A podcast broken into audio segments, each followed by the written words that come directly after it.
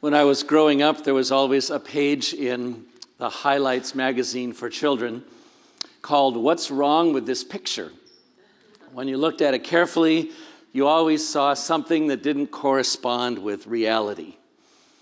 One wrong image that I remember for some reason was a hot air balloon that was flying upside down up in the sky. So when I saw it, I circled it.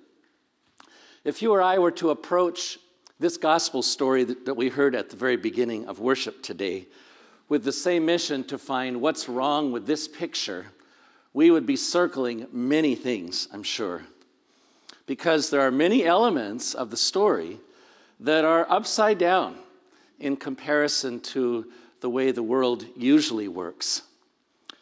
Take, for example, that image of a powerful king riding into the capital city on a lowly beast of burden.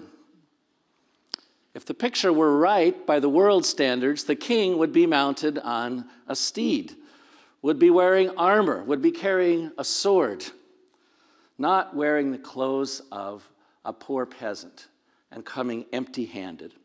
That one is easy to spot right away.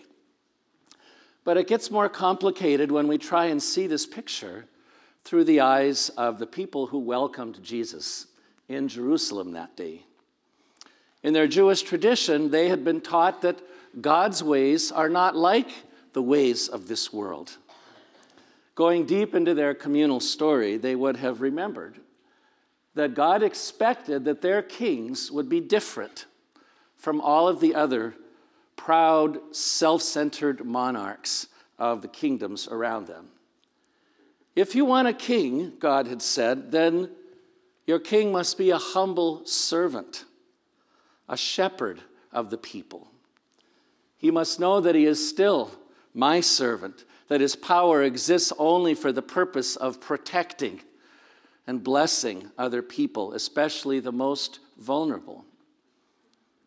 That's the kind of ruler that the prophet Zechariah had spoken of many years earlier when he said to his Jewish audience, "Shout aloud, O daughters of Jerusalem.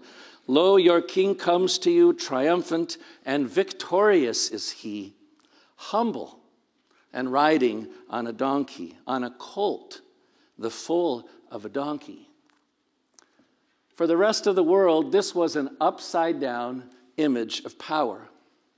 Everyone knew that triumph and victory did not go hand in hand with humility and with submission. Everyone except Jews who had been taught to see power in a radically different way.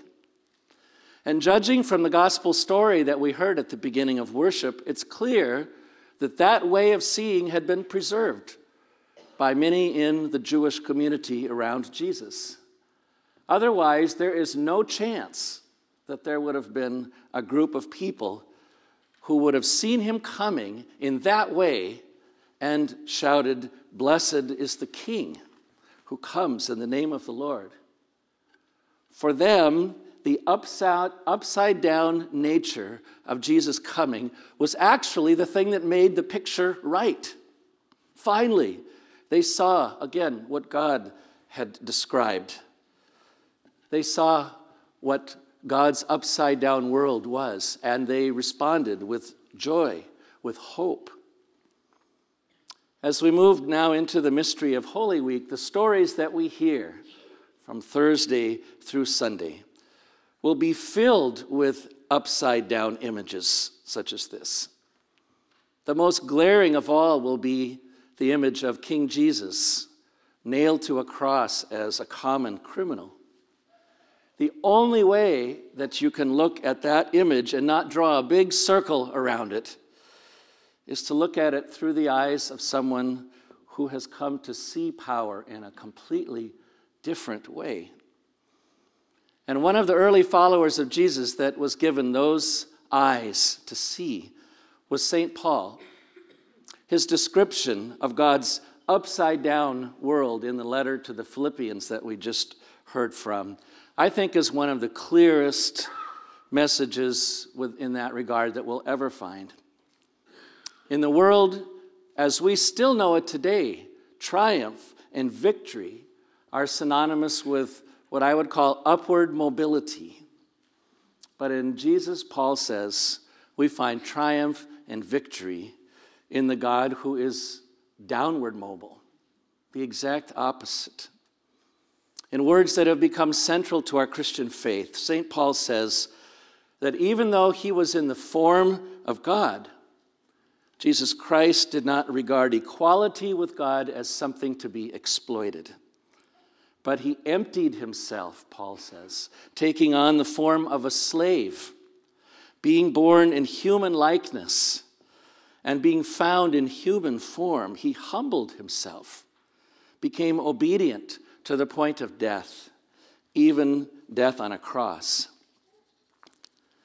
Do you feel the reverse pull of that love story? In a world that tells every one of us that we have to be upward mobile in order to succeed, in order to be happy, in order to thrive, Paul points us to a God who actually shows us that the opposite of that is true. In Jesus Christ, we meet a God who has all of the power and authority that exists.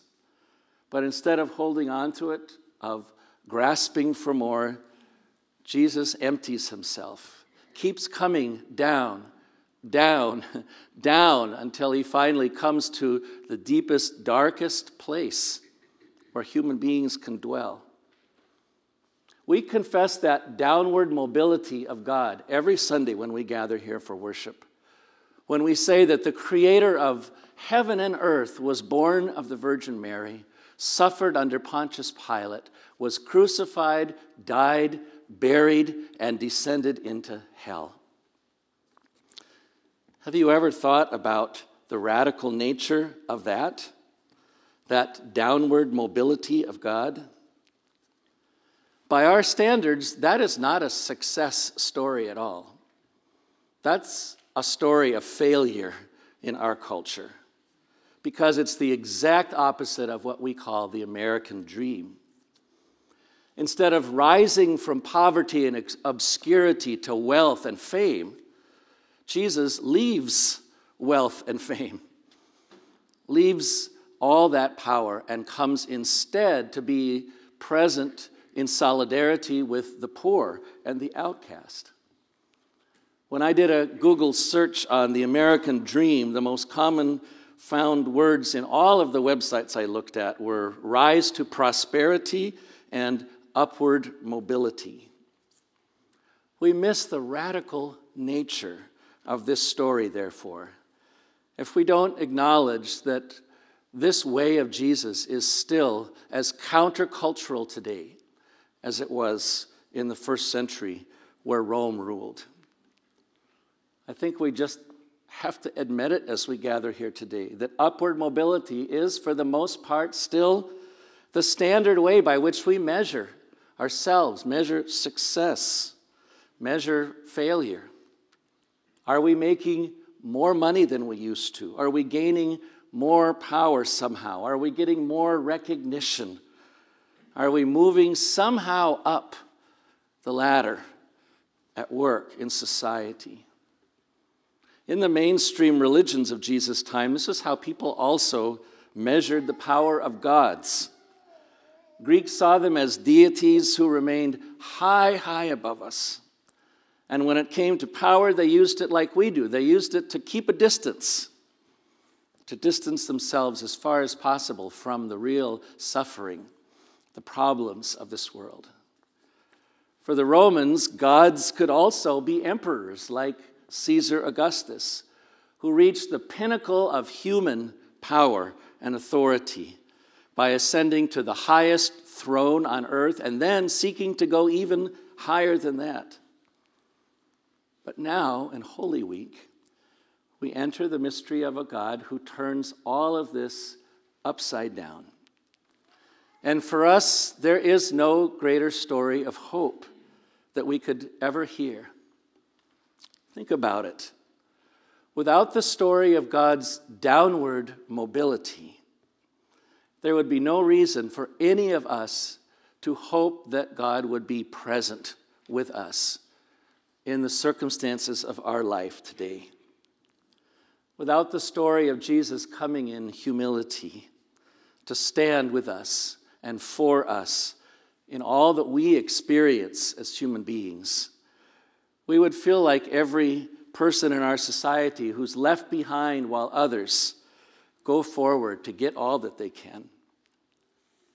In the end, then, what's wrong with this picture is actually pure gospel for you and for me, because it leaves us with a profound hope that God's new kingdom will not look anything like the kingdoms that we build out of our own dreams. As Desmond Tutu said, God's dream is not the same as our dream, and for that we can be eternally grateful.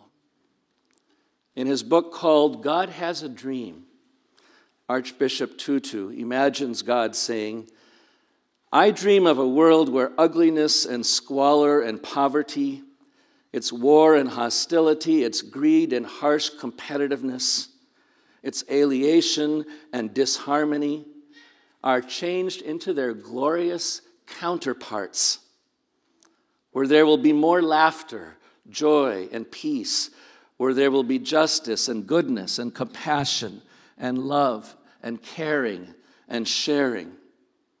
I have a dream that swords will be beaten into plowshares and spears into pruning hooks, that my children will know they are members of one family, the human family, God's family, my family. That had to be the dream of Jesus as he rode into Jerusalem on that strange and wonderful day. And that has to be the dream of Jesus for you and for me today in this upside-down world that he calls the kingdom of God. Thanks be to God. Amen.